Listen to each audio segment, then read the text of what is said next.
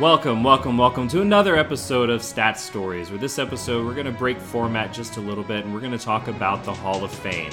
Not just the Baseball Hall of Fame, which recently inducted Mike Piazza and Ken Griffey Jr., not just the Football Hall of Fame, which just inducted Brett Favre, among others, but all the Hall of Fames, because with each enshrinement and each celebration comes an increased scrutiny of their voting processes. So we're going to look at the selection processes for the four major sports with me, Chad Shanks. I'm Justin Kubatko. And we're going to break them up and tell you which one of them gets it right, which one gets it wrong, which one's the best, which one's the worst. But spoiler alert, they are all pretty fucked up. So this is episode 14 Engraved and Confused.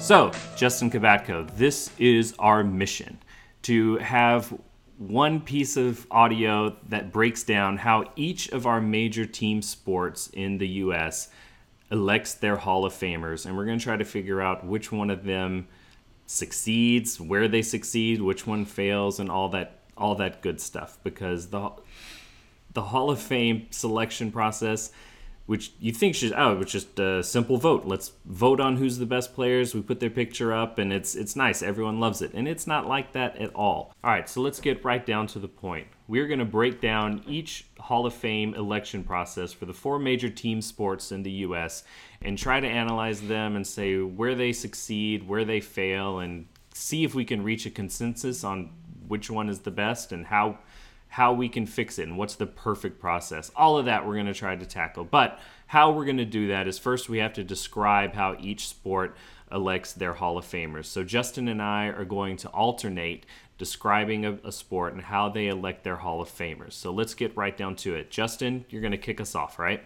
Right. Actually, I'm going to start with the easiest, at least the easiest of the two I was assigned, and that is the Baseball Hall of Fame. And just to note, like I'm not going to talk about all the various subcommittees that exist to elect players into the Hall of Fame. I'm only going to focus on the primary um, group that elects players, which is the writers. So, you know, just just keep that in mind. So you were you were talking about how complicated some of these processes are, and actually, I don't think the Baseball Hall of Fame's primary electing mechanism is that complicated. So first, let's talk about the electors. So the electors are active and honorary members of the Baseball Writers Association of America, and they have to have been active baseball writers for at least 10 years. Those are the guys that are eligible to vote. And I also believe there's something in there where if you haven't been a writer actively writing within a period of like 10 years or something like that of the election, that you're no longer allowed to vote. So, pretty straightforward there. Uh, candidates. So, the candidates are that the that the writers will consider are players who must have been active at some time in the period beginning 15 years before and ending five years prior to election. Okay, so like when they're voting, um, say in 2017, I guess they would go back to 19 players who played somewhere between 1992 and ended their careers in 2012. So somewhere in that range. Um, and players must have played in at least 10 Major League Baseball seasons. All right, so if you played nine seasons and you hit 900 home runs, you're still ineligible for the Hall of Fame under the current rules. Okay? Um, so then the method. So, first of all, there's a screening committee. And what they do is they go through all the players who would be eligible for the writer's ballot. Before any names get to the writers, there's a screening committee that prepares a ballot. So what they do is they go back to the previous year, and anybody who received at least five percent of the votes the previous previous election year, they'll get included on the ballot automatically. And then players who are eligible for the first time, they have to get a vote from two of the six members of the screening committee. Okay, so like if, if there's a player um, some random player who only gets a positive vote from one member of the screening committee, he's not going to be placed on the ballot that'll go in front of the writers. Okay, so he needs two out of six votes from the screening committee to be included on the on the official ballot. So after that, after the ballot gets gets sent to the writers, the uh, the electors can vote for no more than 10 candidates, and that's kind of controversial, which we can talk about in a little bit. So they can vote for a maximum of 10 names, and you are not allowed to write in any votes. So if you write in somebody's name, Pete Rose, for example, it's just going to be completely ignored. They're not going to count it. Um, and then any candidate who receives at least 75% of the ballots cast is going to be elected to the Hall of Fame. And the voting results are released to the public. Um, in other words, they will tell you, okay, we had this many voters and this player received X percent of the vote. So the, the votes are public. Now, they don't make each individual voter's results public, but a lot, a lot of writers will just, you know, write articles, columns where they'll tell you who they voted for. So it's, it's, in that sense, it's, it's a fairly transparent process. And that's it. So, like I said, uh, baseball uh, to me is relatively simple. Oh man. Well, do you see?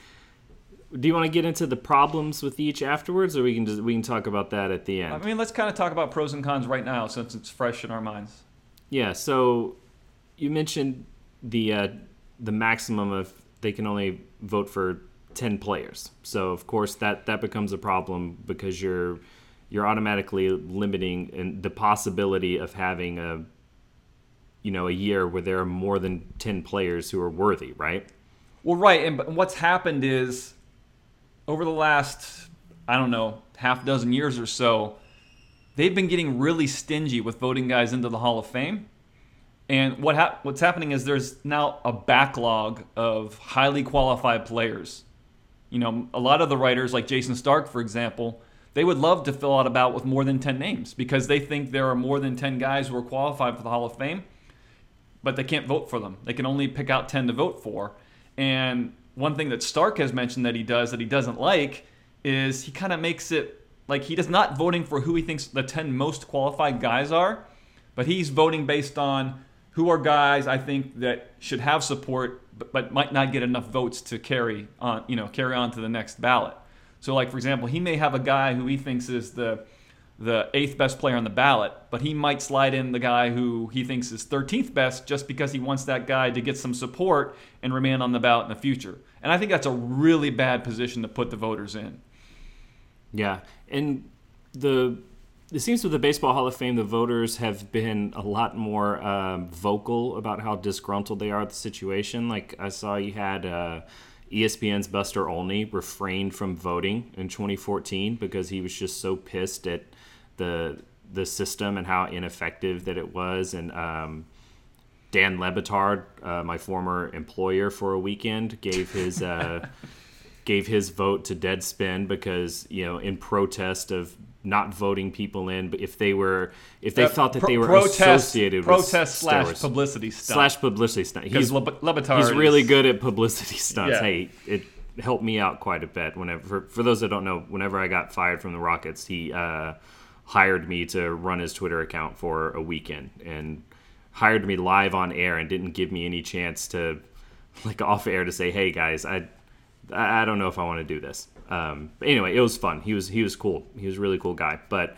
yeah, the publicity stunt of giving away his vote to Deadspin and that of course upset people, and now he's not allowed to vote for it ever again. But I think baseball has had the fairly or not the most scrutiny on its on its process because to me and that's what kind of got us talking about this to me the baseball process is just so screwed up because and I, I disagree 100% disagree and we're gonna, we'll get more into that but f- for me with the baseball process with the way that they they do it it's it's so important which ballot you get in on, and they're voting okay. But that that players. that is a creation of the people who are voting. That's not actually in the hall's rules, and there's nothing yeah, in the hall's yeah. rules that say there's some sort of special designation for guys who who got in on the first ballot. The, the writers yeah, have decided to do that. I mean, yeah. So I mean, what I'm saying is that's not a what you're criticizing the voters themselves. You're not actually criticizing the process that the Hall well, of Fame the process. The process allows for it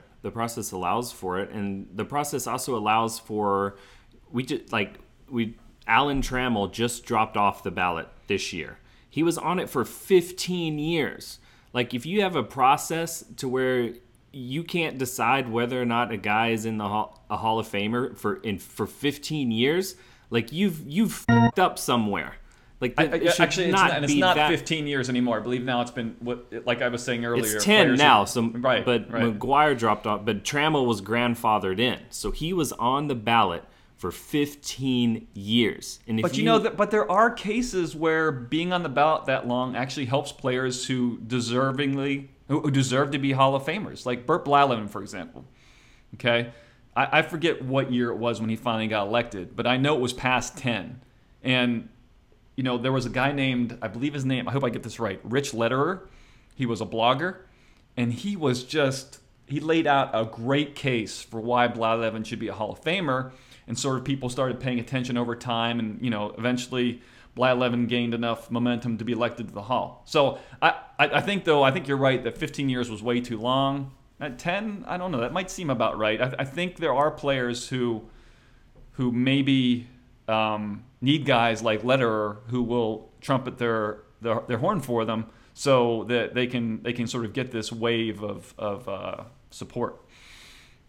Yeah, I mean, I get it, and that's good for him. But why, why is Bert Blyleven not a Hall of Famer one year, and then ten years later, whatever it was, now all of a sudden he's a Hall of Famer? I just think, I I know that I'm thinking like ideal, I idealistically that every election they're going to get the get the questions right, but and, and it is part of the the people who are voting have invented this this construct to where they're ranking Hall of Famers based on what ballot that they get in. Say, oh well, this guy's a Hall of Fame. I, I don't think so. I don't. I don't think. I've never heard anybody ballot. talk about like a second year ballot. I mean, I think it's first year is like a big thing, but I, after that, I don't think it's. I don't think it's relevant. Nobody talks I mean, about the, third, third. But you said ballot. that. The, but you even said yourself that that's the still the way that they're saying. Oh well, this guy needs some more support, or oh he's he's been on the ballot for ten years. Like let's just let's throw him a bone. Or no, I'm not. I'm not. I'm just saying that like it allows people to to gain some perspective on candidates. You know, maybe I would imagine a lot of those guys had not really looked closely at the career of Bert Blyleven. You know what I mean? And then eventually, over time, they got exposed to it. Also, another thing you're forgetting is that, the, you know, the the electors change. You know what I mean? It's not like this is a, a group that stays the same over time. There are going to be guys coming in, new guys coming in, old guys coming out, and that's that's another reason I think why you need sort of this this 10 year window is so that you can sort of um, allow the player to be evaluated by a group that is not exactly the same as the group that when he first got on the ballot. Okay, well, I think that's a good segue into our next our next sport. I know we could spend an entire hour just talking about the Baseball Hall of Fame, but we do want to compare it and see how other sports differ. And so one of them that where there is no um, term limits for the voters is the Pro Football Hall of Fame. So the Pro Football Hall of Fame has a 46 person selection committee, and uh, they're made up of media representatives from each pro football city, with two from New York, since there's two New York teams. All of those guys, as, as well as 13 at large delegates who are like national reporters and stuff, are open-ended appointments like supreme court like you're on it until you die or don't want to be on it anymore. And, and then how, how do you uh, get on it? Are you going to talk about that or? Well that's the thing. That's one of the things i have in my section about problems with it is i could not find a straight answer to that other than just assuming that the hall of fame board of directors is making these appointments or whatever. I mean do you know something that i don't know about how they actually get on there no, that's why I was asking. Yeah. I have no idea how they get on there. The Pro Football Hall of Fame, to their credit, their website is very informative about the whole selection process. But they they just he, he, we have this 46 person committee, but it doesn't say how they get on it. And I'll get into a little bit later about some of the people who are on the committee that I think are, it's kind of alarming why they're on there. So um, let's keep going. And if it sounds like I'm rambling and that nothing that I say makes any sense, that means that I'm explaining it right. That means that I'm doing a good job. And so the these the selection committee is divided up into subcommittees of the seniors committee and the contributors committee who are who are appointing different people based on uh, their classification. So the seniors committee is um, appointing players from older generations who may not have had the chance to get on the the ballot in years past. The contributors committee is people who weren't players or coaches, but you know GMs, media, people like that who contributed to the game of football.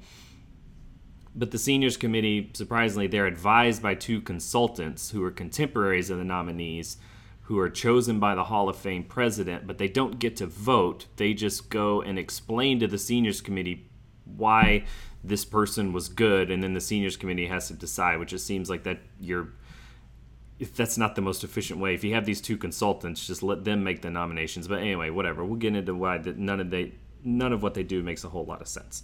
And then the contributor finalists are selected annually by five members on a rotational basis of the nine-member subcommittee.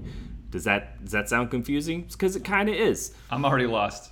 It, it everything I'm saying is completely accurate. I just trust me, and none of it makes sense. So the people, let's all right. Who can they vote on? The players or coaches who were last active five seasons before, same as baseball. The contributors, uh, there's no uh, there's no limitation like that. They say on the site that there's no set number for any class, but the maximum is eight, and they want it to be somewhere between four and eight. I thought they had a mini- I thought they had a minimum though. But it says on that the going by the website says there's no set number for any class, but they prefer it to be between four and eight, and that the smallest ever elected is three. Okay. So candidates must receive 80% of the vote. They uh, don't get enshrined as a member of team as bait like baseball, so there's no debating on what hat they should wear. They just have their bust and as a player, coach, or contributor, and then they get their their sweet gold jacket. So here's where it, here's where it really gets confusing. So here's the problem: is how does someone actually get on the ballot? And so the selection committee is polled three times a year to make a list of preliminary nominees. Included there first time eligible candidates that with a strong enough credentials for a remote chance. Now, who chooses what constitutes a remote chance? That I have no idea. I don't know who gives them those names. Uh, any eligible candidate that's nominated by fans, so fans can write into the Pro Football Hall of Fame their nominations, which anyone who thinks that makes any difference whatsoever give me a break. Come on, they're they're they're throwing you a bone there. They're you're they don't give a shit if you write in someone who's they don't care. And then so modern era nominees from the previous year's preliminary list who received at least four votes. So if you got four votes the year before, you get to stay on the preliminary list. So then there's a second preliminary list that's uh, sent in September, a third one in October, and in each one they're asked to whittle down the semifinalist, and then a final primary primary list that's the 25 modern era candidates that's distributed in November, whittled down to 15, with three more added from the recommended candidates of the seniors committee, and then. Um, which they had their whole process where those are chosen with a similar thing with lists that are whittled down and whittled down by mail by the way that they're sending all these all these things to and then they alternate between one and two senior and contributor finalists each year to increase their numbers. So one year they'll have one senior finalist and two contributor finalists, and then the next year it's going to be vice versa because this is just so goddamn confusing. Then it, they get together at Super Bowl weekend in advance of the meeting, they're given um, packets with detailed biographies of each of the 18 finalist candidates. Which, to me, if anyone gets caught like using those for their for their votes, maybe you shouldn't be able to vote. Like if you need a detailed biography of a player and you're supposed to be a pro football writer, maybe you shouldn't have maybe you shouldn't have a vote. I disagree. But with the contributors, I guess that's little little more. But anyway, so they discuss the nom- they get together and discuss the nominees, and each nominee has their case presented to the nominees. Often so they're they're the meeting in person. Yes, correct? so they're all meeting together at the Super Bowl after their little pen pal things that they have going back and forth, mailing in their nominees for six months in advance. They discuss it because in each candidate has their case presented, and it's often by the rep who's there from the city where that player has played the most or that contributor is known for being before then they they take a series of reduction votes they first vote on the senior contributor candidates they have to get the same 80% threshold then they have to vote to reduce the modern era finalists from 15 to 10 then they have to take another vote to reduce them from 10 to 5 And then those final five are voted individually as yes or no. And if you get the 80% yes, you're in. The ballots are collected by this firm. No vote totals are announced. Only the winners um, are revealed to the selectors and the, the Hall of Fame representatives. So they don't even tell you, oh, well, Tim Brown didn't make it this year and he had 79% of the vote. And they don't tell you. They just say, this guy, these are the guys that are in. See, score one for baseball. They make their results public. I'm trying to make sure I didn't miss anything. So if if anyone followed through all of that, it is it is just a convoluted six month process done largely through the mail, where it just seems like there's so many steps along the way that could be cut out just to make it a little bit more f- effective. And the biggest problem that I, I see with it and that others see with it is that is the maximums that they set. So with eight finalists per year and then three of them being a combination of the senior and contributor recommended recommendations. That means that each year there's a maximum possibility of five modern era players that can get in. So there's just there's a log jam of players where players who are more deserving have to wait a couple years because there are other players who've been waiting uh, a couple years on the ballot. So the example of this is Marvin Harrison, who just got in. It took him three years to make it. And Marvin Harrison is one of the statistically one of the best wide receivers of all time. But in his first year that he was eligible, Andre Reed got in. Andre Reed had been on the ballot for eight an, years. An inferior player, by the way. Inferior player in every in every way, shape, or form. That's not saying Andre Reed shouldn't be a Hall of Famer. That's just No, saying compared to Marvin player, but, Harrison. yeah. Then the following year, Tim Brown gets in, who, again, not as good a receiver as Marvin Harrison, but he had been on the ballot for six years. So then the next year, oh well, it's it's Marvin's turn, and they they claim that character is not supposed to be of concern or anything, so you're not taking into consideration any of Marvin Harrison's you know supposed off-field um, incidents or anything like that. But the question is, in two of, in 2014, if Marvin Marvin Harrison isn't worthy of the Hall of Fame, but 2016 he is, and then from 2007 to 2013, Andre Reed is not a Hall of Fame or he's not worthy of Hall of Fame, but then in 2014, all of a sudden he is because Well, but I, yeah, it's, part it's, of that it's is his though, turn. Part of that though is the this maximum that you're talking about, right? I mean, Yeah.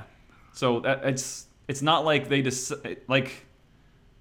So in baseball, there is no there's no cap. I mean, if if somehow ten guys got seventy five percent of the vote, they would all go in. Right, but Yeah. in in football, it sounds like you can have ten guys that have pretty much the same level of support, but they can only pick half of them. Yeah, yeah, I mean, because you, you have to whittle it down to your to your final five. Yeah, it's, but I think that the difference between the problems with baseball and football, and again, we'll get more into this as as we go along, is that baseball, like the system, is maybe set up a little bit better than footballs, but the baseball one has just been infected with this. Um,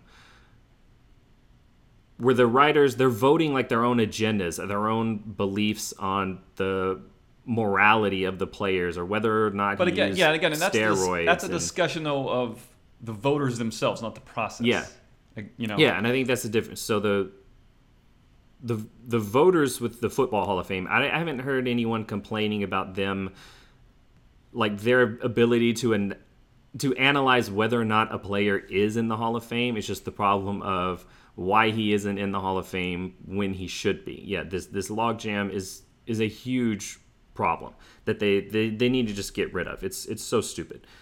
One other thing I want to point out is the with a relatively small selection committee like that, it's more important who's on the committee. So one person who's on the committee right now is named Jeff Hobson. He's the representative from Cincinnati, but unlike most of the other voters who are representing cities, he doesn't work for the Cincinnati newspaper. He actually works for the Bengals. He is the web editor for Bengals. seems like a conflict of interest. It's a little bit of a conflict of interest. I, I do not know Jeff Hobson. I do not know his work. I'm not insinuating that if, like, when Andy Dalton is up for the Hall of Fame, that at the owner's request, who pays his salary, they're going to be pushing him to vote for Andy Dalton, even though the Andy Dalton we know now is not worthy of being in the Hall of Fame. But theoretically, it could happen. And the reason I say theoretically it could happen is because I have seen shit like that happen um, with the Rockets. So sim- similar to the story, like I remember being on the plane with um, some of the Rockets media, the um, you know who you if you know the Rockets, you can figure out who it is. yeah, let's gonna, not name names, just be general here. Who have votes in things like they they have votes in you know MVP, All NBA, like all different kinds of votes like that. And I remember one of them saying that if he didn't vote for James Harden, it would be his ass. Like if he didn't, even if he didn't think that Harden was deserving of whatever the award was, he knew if he didn't pick him, he would be in trouble because the owner of the team essentially employs him and signs his paycheck. And those votes are made public. And he said he's done it before with other te- the team's players, and it comes back to oh he didn't vote for him. He gets called up into the into the offices and gets bitched out of it. So he's just like, it's just easier for me to avoid it. And James Harden will know that he didn't vote for him, and James Harden is walking right past him up and down the the plane. So anyway, again, I do not know anything about Jeff Hobson's work. He could be the most honorable, above reproach person ever. But that goes back to the problem is who picked him to be on the committee? The who who's appointing these people and why why didn't they see that this could be could be a potential conflict of interest?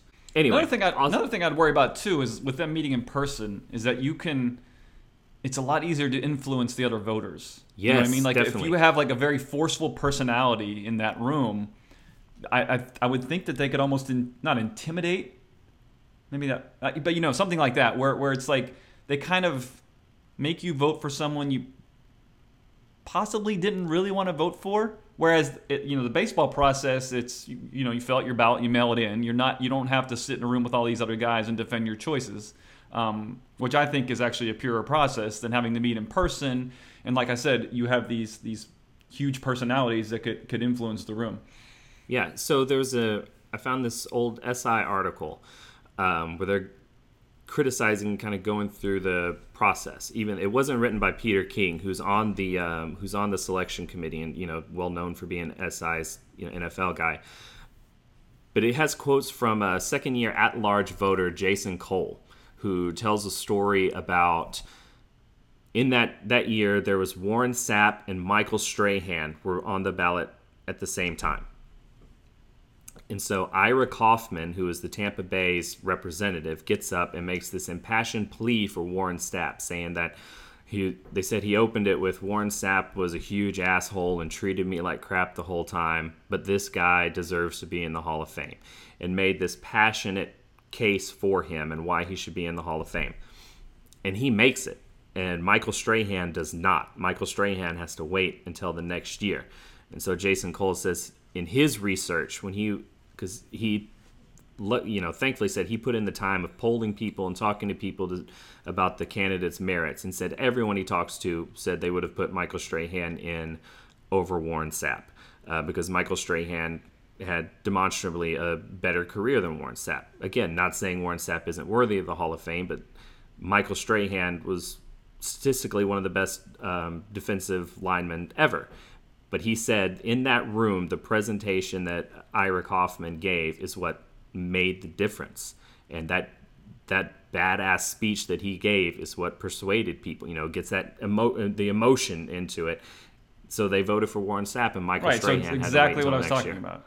Yeah, it's it's documented as happening.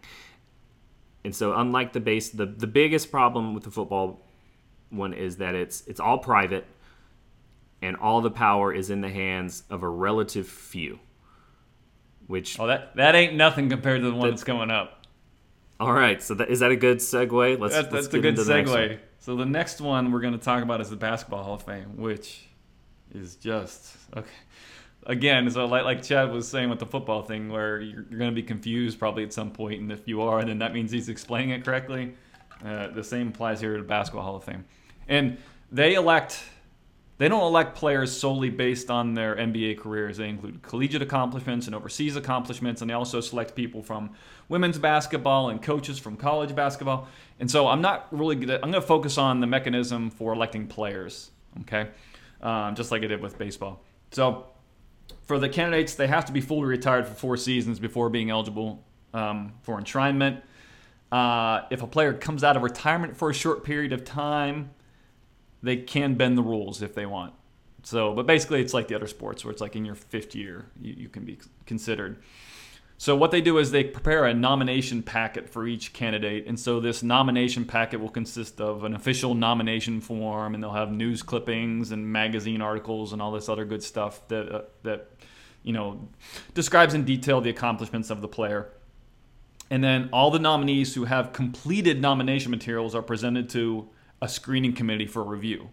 Now, the screening committee, there there's more than one, but the one who reviews uh, the NBA players would be the North American Screening Committee. So I'll talk about them.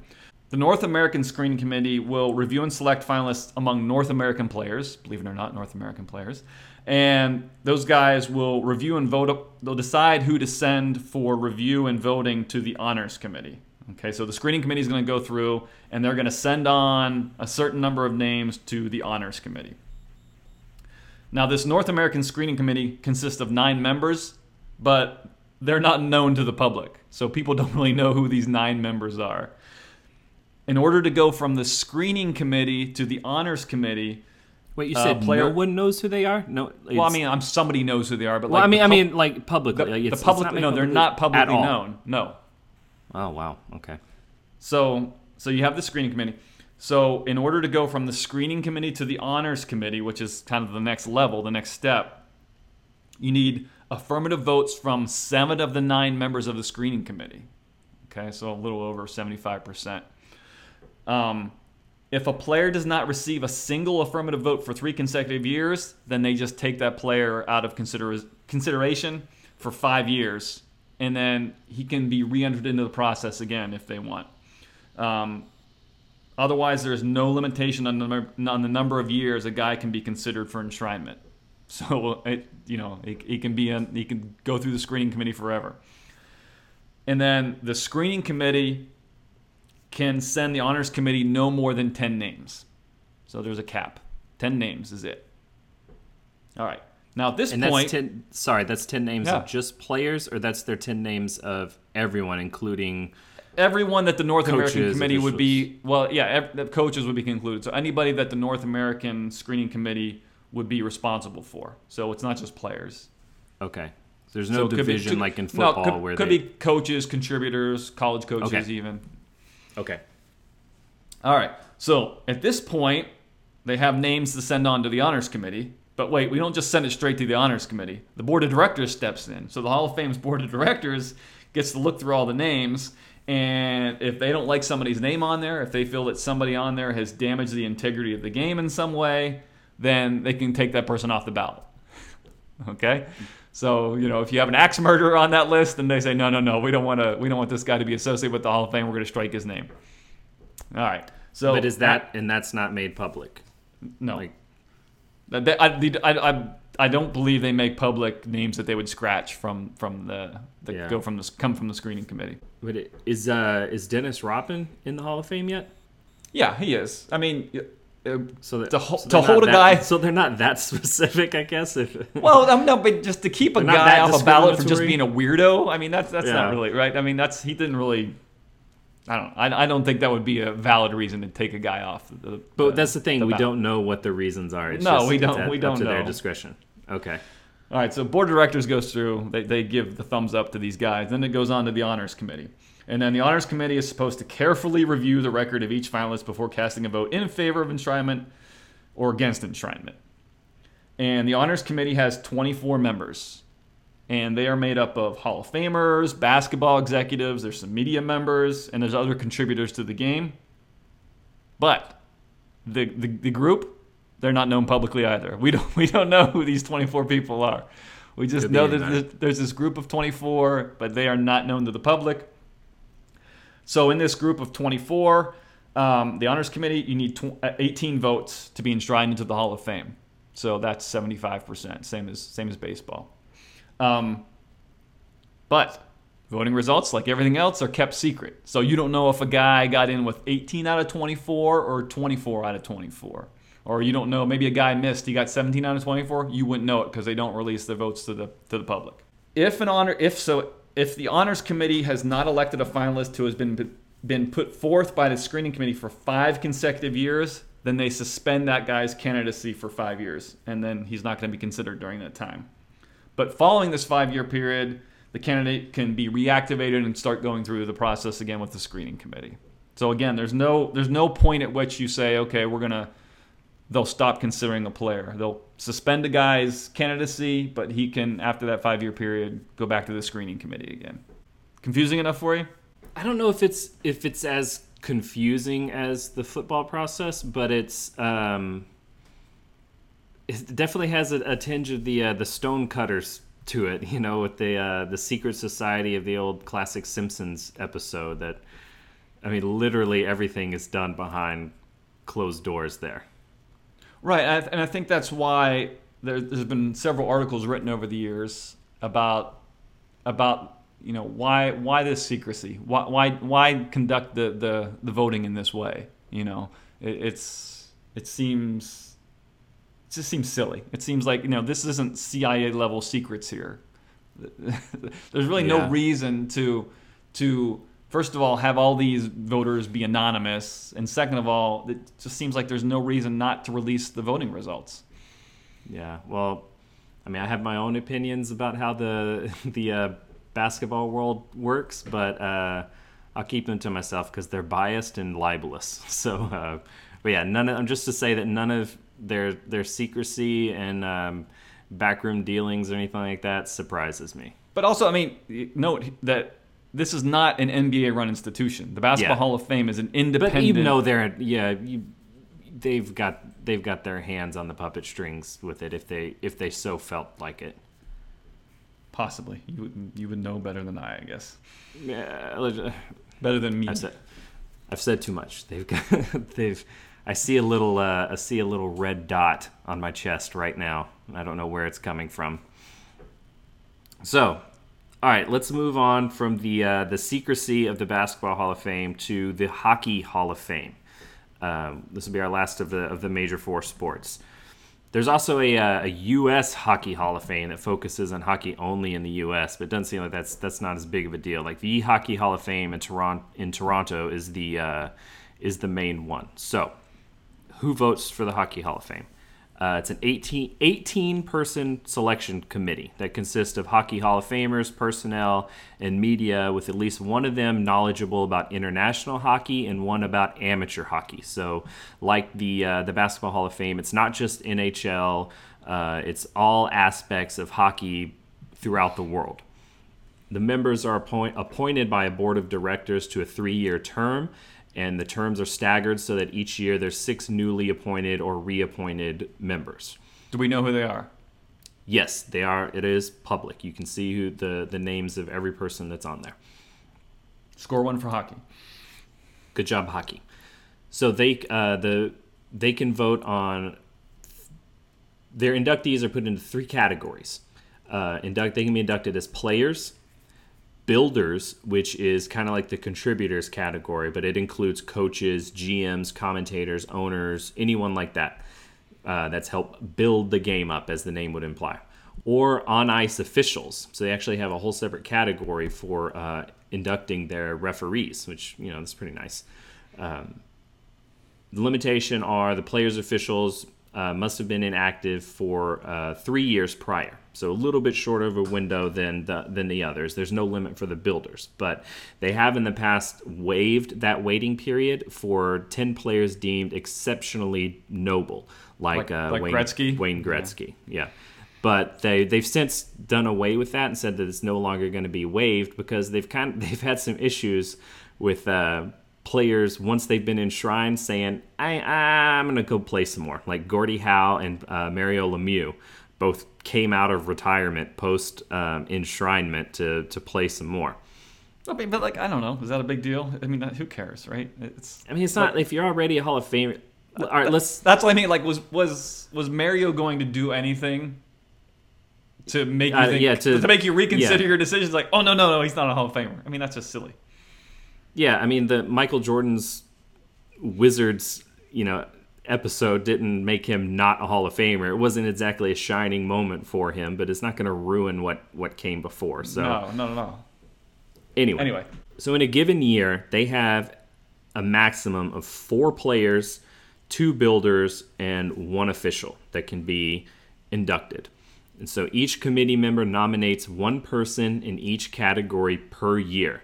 Those nominations are submitted to the chairman of the board of the Hall of Fame, um, the board of directors, by April 15th. And then the committee will meet in June and cast secret ballots. I didn't see anything if they have like any type of um, presentation aspect like the uh, the Pro Football Hall of Fame does.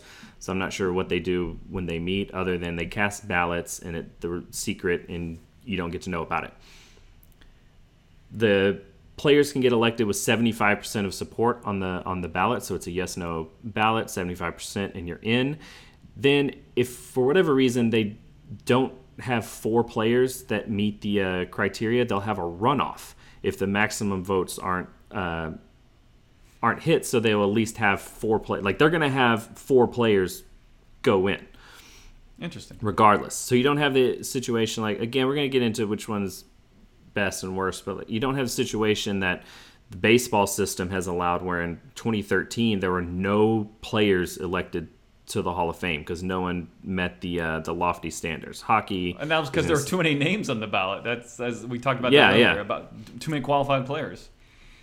hockey is like we're going to have this many elected and of course that's a good thing so you don't have the, that situation that baseball had but it's a bad thing because again the backlog. You only have four players elected each year. And for someone like me i'm not a huge i'm not a huge hockey f- fan. I enjoy it. I've been to some nhl games and they are just fun as hell to go to but i don't know the sport as well as i do others. Um, so the limit of four players per year for me that it I don't know if I can name four hockey players a year that need to go into the Hall of Fame, but I'm sure it's just as we get into with football saying, yeah, there some years there are well more than four or five players that deserve going into Hall of Fame. And it's stupid to limit it and have to make players who are deserving wait just because of this artificial construct and voters are forced into this false choice of who's more worthy of the Hall of Fame at this moment. But uh, one thing though is that if they've had that for a long period of time, then that probably works fairly well in terms of clearing out qualified guys. You know what I mean? Like, I doubt there's this huge backlog of qualified players at this point for hockey. I that that's like I said, I don't I don't know. I don't want to make any of those type of statements about hockey because I just I honestly don't know it as well. Um, but I mean, I can say they have the same problems as some of the other ones. Which is it's a very small group of voters. It's 18, just 18 Right. people. That's all that that vote on it, and secret ballots, of course, so you don't know. So there could be all kinds of theoretical backroom dealings and things like that. And the reason I bring that up with hockey is because it actually happened with a former um, president of the NHL got into some situations trying to manipulate board directors to nominate him to be in the Hall of Fame. And there was a big to do and kerfuffle, and the NHL commissioner had to launch an investigation and blah blah blah blah blah. They uh, so they've had their fair share of controversy. And one more I want to bring up uh, that makes the Hockey Hall of Fame unique is that they are the only major team sports Hall of Fame in North America that's had one of its members resign uh, their membership from the Hall of Fame. There was this guy named Alan Eagleson, who is a longtime executive director of the NHL Players Association, And also a is in- felon, right? who was inducted as a builder. Um, but then he resigned before they could hold an expulsion vote because he had pled guilty to mail fraud and embezzling hundreds of thousands of dollars from the NHL Players Association pension funds. So, you know, he was the thing he went into the Hall of Fame for doing well. Well, turns out he was actually stealing money from all the players he was entrusted to, you know, to help look after their future. So the hockey does have that that they're the only one that's had someone resign their membership. So good good for that hockey. You have that distinction. So that's our four. That's our four. And so now with what we've heard, like Justin, I think you've already kind of made your where I think you're going to go with this. But is there one of them that sticks out to you as the the best of the bunch? Are there, if if you had to say this is the one that gets it the most right? I, I think baseball and hockey. Um, for baseball, th- there would be two things I would change. At least two things, two big things I would change. One would be remove this minimum of 10 names from the ballot. Let guy let writers vote for as many names as they want to. That'll help clear out this this backlog of, of deserving candidates. Um, so that's one. And then the second one would be for the Hall of Fame itself, just remove this morals clause. You know, that, Definitely. that, that so that players are only considered for their performance on the field. Like, you know, OJ Simpson's in the Pro Football Hall of Fame. He's not going anywhere. And he is not in the Hall of Fame of human beings, of course, but he was a Hall of Fame football player. Um, Is there a Hall of Fame of human beings? If not, If we should start that. if there, Mother yeah, Teresa If, if such a place there, existed, Gandhi. OJ would OJ would not be there.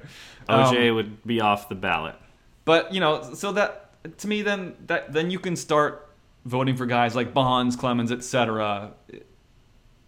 Because th- th- they just you're only supposed to consider a guy for performance on the field. That that would be the two things.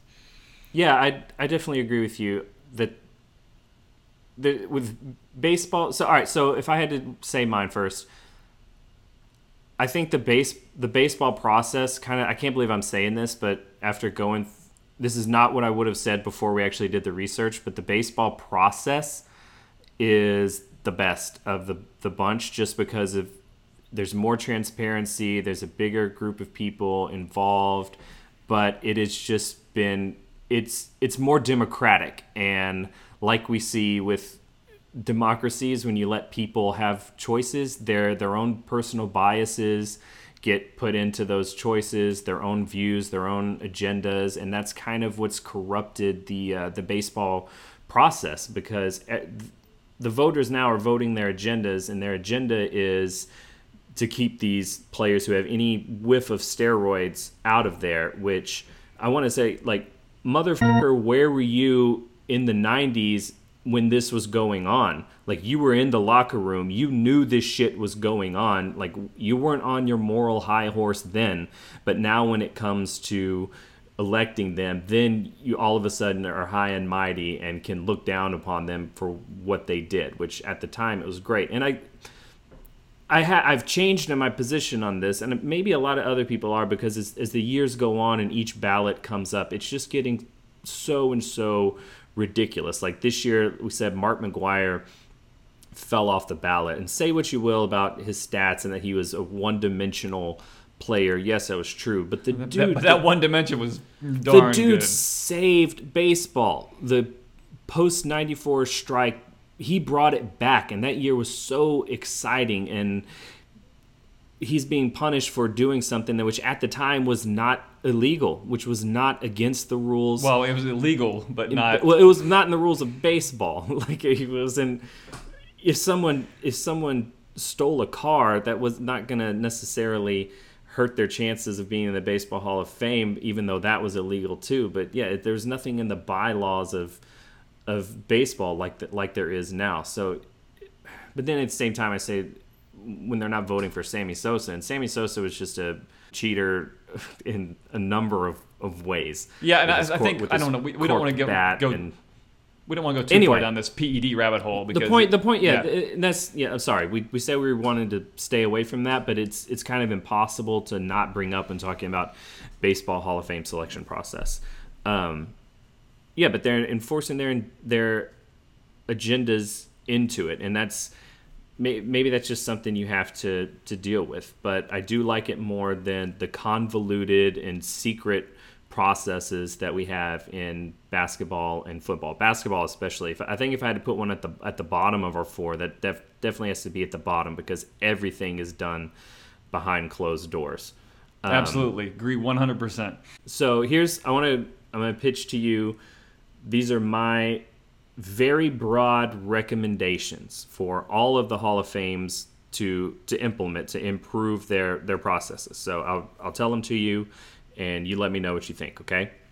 Okay. So I think the selection committees, first of all, should be public. The people who are on there, their names should all should all be known in public, and all of their ballots are made public. No, I'd I'd no, agree with that. No, no secrecy, anything like that. And I honestly Which you know don't. what?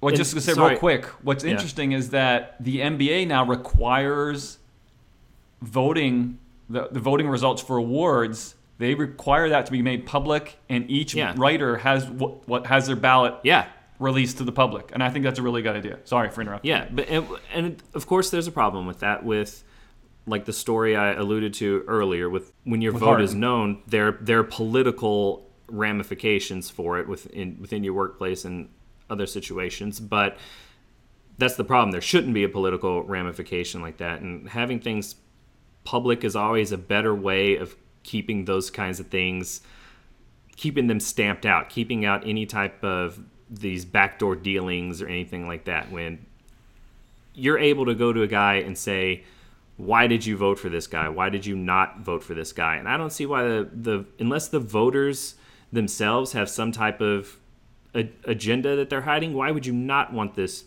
public? And like you said, a lot of the baseball writers or people will reveal their ballots and talk about it because it's good content, it's good branding for them. But unless you have something to hide, why do you not have this open? And for especially like the NFL, who make uh, prime time specials out of their schedule release and can have hours of television just d- devoted to that. Why have they not made this into a television show? Wouldn't you watch it? Wouldn't you watch the presentations and the battles and the voting between the Hall of to who's in the Hall of Fame? I mean, this would be, I don't know if they want to go that far though. I, That- but wouldn't you watch it? Oh, you I'd would watch, it. but I'm right? just saying, I, I would. I think they have reasons not to do. the like reporters that. wouldn't like it. The reporters, would- the vote, they wouldn't like it one bit. But oh my god, the fans would. But and let me and let me get off on this little tangent as well about why the a lot of these changes are never going to be made and why things are that the way they are. And this is my opinion based on my experience. And I'm sure there are others who have said this, but with the media people who are in the media controlling a lot of the votes for for this. They for them it's the last little bit of power that they still have.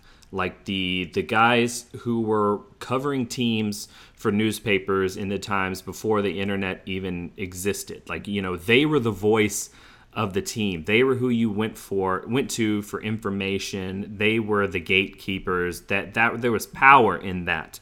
And now with the internet and any assholes who can afford a microphone can record themselves talking about sports for people to listen to. Singular, They've- not plural. Yeah, Singular. they've been, they uh, don't kid yourself.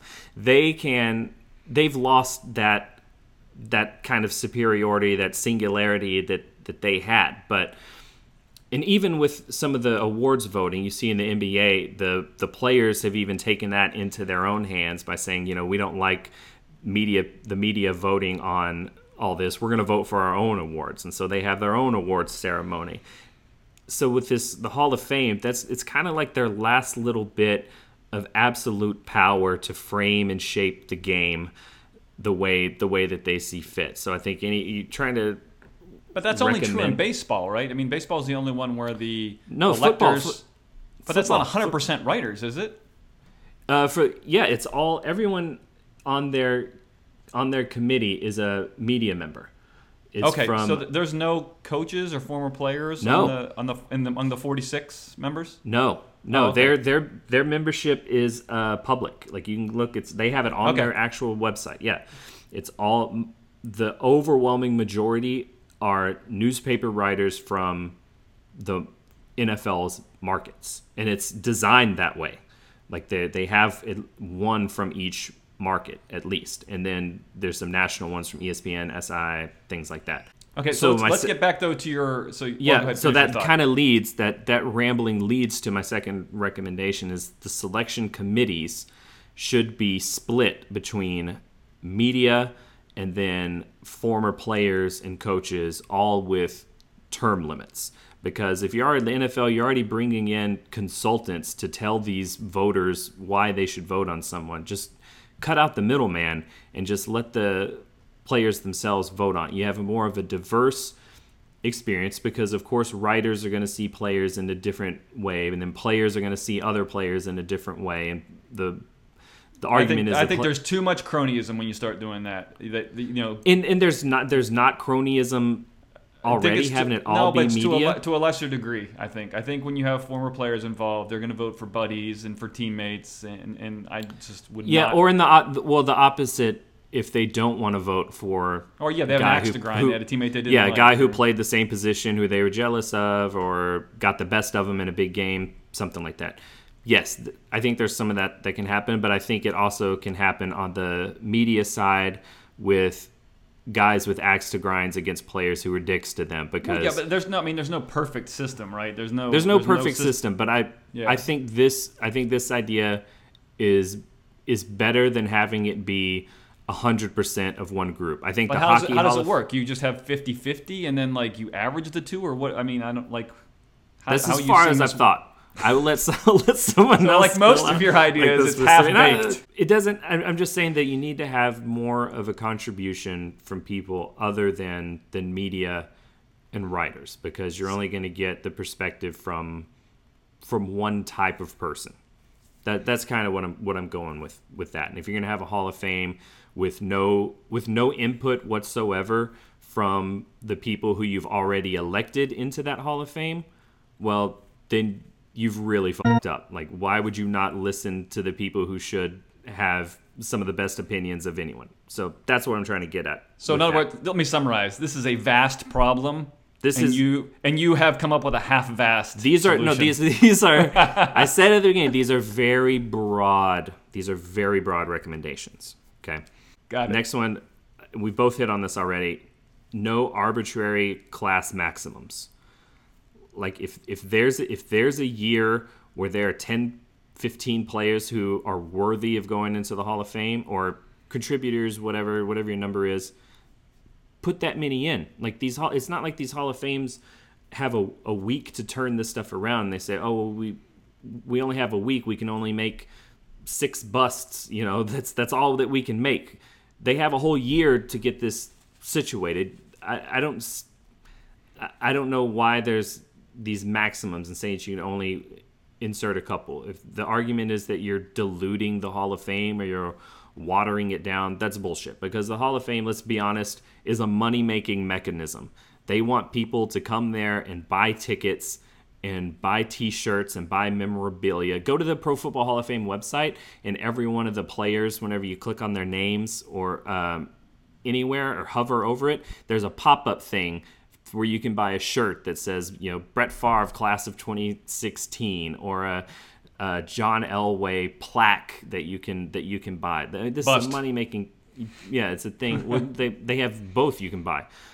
Um, so it, you figure you make more money if you have more players in there and increasing your uh, your reach of fandom and, and whatnot. So do you, do you think that's a problem a problem with watering it down? Are you pr- are you pro limiting it to a certain situation? Uh, I guess it gets back to the argument we've had before. How do you want your Hall of Fame? Do you want your Hall of Fame to only be the best, the best of the best, uh, the most exclusive, best player of each, of his time, or do you want it to just honor these were the players that were the best um, among everyone? They're still the best, but they're not you don't have to eh, have every player. Every player is not Willie Mays. That doesn't mean that Craig Biggio is not Willie Mays, but that doesn't mean that Craig Biggio is not Hall of Fame worthy. Do you get No, that? You know, yeah, no, I'm. I'm, I'm definitely a larger hall guy than a small hall guy. It's like, so I, I agree. I mean, like, I think Hall of Fame should include guys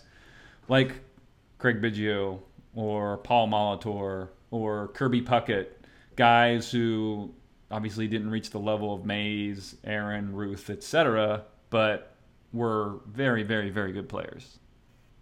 Yeah, I agree with you. And when you're getting to the point where your voting is being determined by the by an arbitrary maximum, then again, somewhere along the line you fucked up. That should not come into the come into the equation at all in in my opinion. And kind of my my last recommendation goes along the same lines where if a guy's a Hall of Famer, he's a Hall of Famer. And that's how the vote that's how the vote should go. There's no rating them by number of ballots or oh this guy Oh, stop! I mean, this guy's on. a Hall of Famer but he's not a Hall of Famer. So you're one of Three those people, like if I watched a guy and he wasn't a Hall of Famer, he's not a Hall of Famer. That's silly. three three people did not vote for Ken Griffey Jr. No, I know. Why? I agree that I agree that's ridiculous. But what I'm saying Why? is there there are guys I think like Blyleven we brought up earlier where you can make a case and convince people that he is. So it's like there are lots of people who at first blush did not think Bert Blyleven was a Hall of Famer, and eventually they came around to the conclusion that he was. I, I don't I don't like this thing where it's like a guy's either a Hall of Famer or he's not. I mean like you I don't think you can use that as a standard. Well, all right. I think that's a different situation. I think that's a, I, I think you have a good point there, but I think it's a different situation because It's like you were saying, like With- with everybody's they not. Willie Mays, right? Willie Mays is no brainer Hall of Famer. yeah, but what's But, but there are there are guys who should be on the Hall of Fame, but may not be a no brainer to a you know seventy five percent of the electorate. I don't th- I don't think it's as I don't think it's as cut and dry as that as people needing to be convinced that someone's a Hall of Fame. I think it's them having in their mind this again this goes to baseball and why their their system may be the the most democratic and the best, but their voters are the worst. Um, them deciding to they're ranking Hall of Famers um, themselves. They may all go in equally, but they are. This is the de facto tiers that they're putting into the Hall of Fame. So, are you going to tell me that, like, when Craig Biggio, again, to use his him as an example, when Craig Biggio became eligible for the Hall of Fame, that there were people that did not vote on him because they thought he wasn't a Hall of Famer, but then three years later, all of a sudden, you're like, you know what? I've been convinced. All right, Craig Biggio is a Hall of Famer. I didn't think so three years ago, but so much has changed to alter my perception. Uh, yeah, I know, but I'm I'm saying I was just saying that there are examples of guys who who may have uh, flown under the radar, but over time you can convince people of their greatness. That's all I meant. And I get that's I agree. The Biggio, I think the Biggio thing was silly. Yes, I agree. yeah. You're, just, you're, you're a Houston guy. You're biased anyway. That's why you're bringing up Craig Biggio. Super just- biased. Even like, And then you- you're probably mad about Bagwell too, right? yeah. So why? Bagwell's first year on the ballot, he gets. I'm making up the number. I don't remember. He gets 50 percent of the vote, and it just steadily goes up each year to where they're saying, all right, well, next year he's probably gonna But- get it. Like, Yeah, but I mean, I also think either that- he's a Hall of Famer or he's not. No, but like, that, I don't. that I don't like into the all problem this. we talked about earlier, having a backlog of good candidates. I, I think that's part of the problem with him. Yeah, I, I do see But, that. so and now we're start, we're just starting to recover ground we've already covered. I think. Yeah. All right. So I think the moral of the story. Let's let's go ahead and wrap this up. The moral of the story is people love the Hall of Fame. People get passionate about the Hall of Fame and like their players, their favorites being acknowledged and recognized for their greatness in the game. But oh my God, have these systems are just so convoluted and so confusing. And while they get they get some things right, I think we're both in agreement that they kind of get a lot of things wrong. And in my opinion, a lot of it boils down to the the power of the people involved with it that the people the voters the committees the the board of directors of the hall of fames themselves i mean this is this is their power this is their thing and i don't think that you should go to the extreme of turning it into all-star voting where you just open up hall of fame voting to the fans but there has to be some type of middle ground do you agree do you disagree do you have anything to add take away I think pretty much said all I have to say about. It. I mean, I, I just general. They are not perfect systems. They can be improved. that's that's pretty much it, right? I mean, they're far from perfect. Most of them are far from perfect, and could use improvement. But I would also say too that looking over the four major North American halls of fame, there's not a whole lot of just egregious selections or egregious omissions. For the most part, they do a pretty good job.